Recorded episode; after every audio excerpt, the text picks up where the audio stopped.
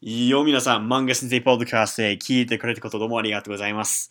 僕はジョン先生でございます。僕はこのポッドキャストのホストで毎日日本語を、日本語を面白くて差し上げます。Hey everybody, welcome to the Manga Sensei podcast. I'm your host, John Sensei, and I'm here to not only help you learn Japanese, but I'm here to help encourage you to start speaking Japanese every day and to make mistakes. Because we all make mistakes in Japanese, and it's good to be able to push through and use those mistakes in your Japanese. I want to give a big shout out to everyone at Cold House Studios as well as you. Thank you for listening in today. Make sure to give us a five star review and share this podcast so we can keep it free and without nasty advertisements. So today we're talking about a very interesting grammar point, and that is made. Made is a very simple grammar point. However, it's something that I've neglected to teach up until this point, and I wanted to make sure that it got out as we started talking about limitations and we talked about measuring these past couple of weeks. So, made is a point that means until. It means until. And I think that's a fairly accurate direct translation. This word is often used with time when you would use it from in conjunction with the grammar point and particle kara. If you're not familiar with that, feel free to jump back to that grammar point kara. We have three episodes of kara explaining the different versions of the three, but when with using time kara. But made can be used with time as well as location as well as points in your life. Okay? So we're going to use this to show some measurement with time and with points in your life. The first example sentence is 明日まで仕事を終わらせる。明日まで would mean until tomorrow, right? Because tomorrow's 明日 and まで or grammar point would mean until. 仕事を終わらせる。To finish the job, 終わる、終わらせる would be causative form. To finish that job by that time. We use that まで to mark the point of which something needs to be finished.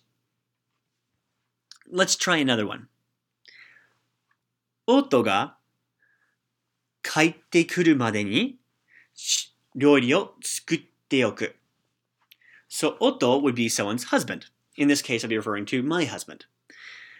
夫が帰ってくるまで So, until they come home, 料理を作っておく。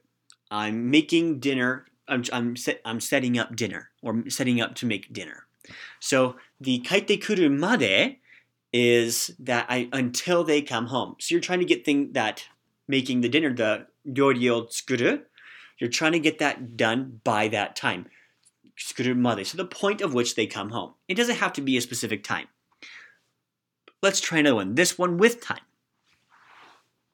僕は毎日朝の7時から午後の5時まで仕事があります。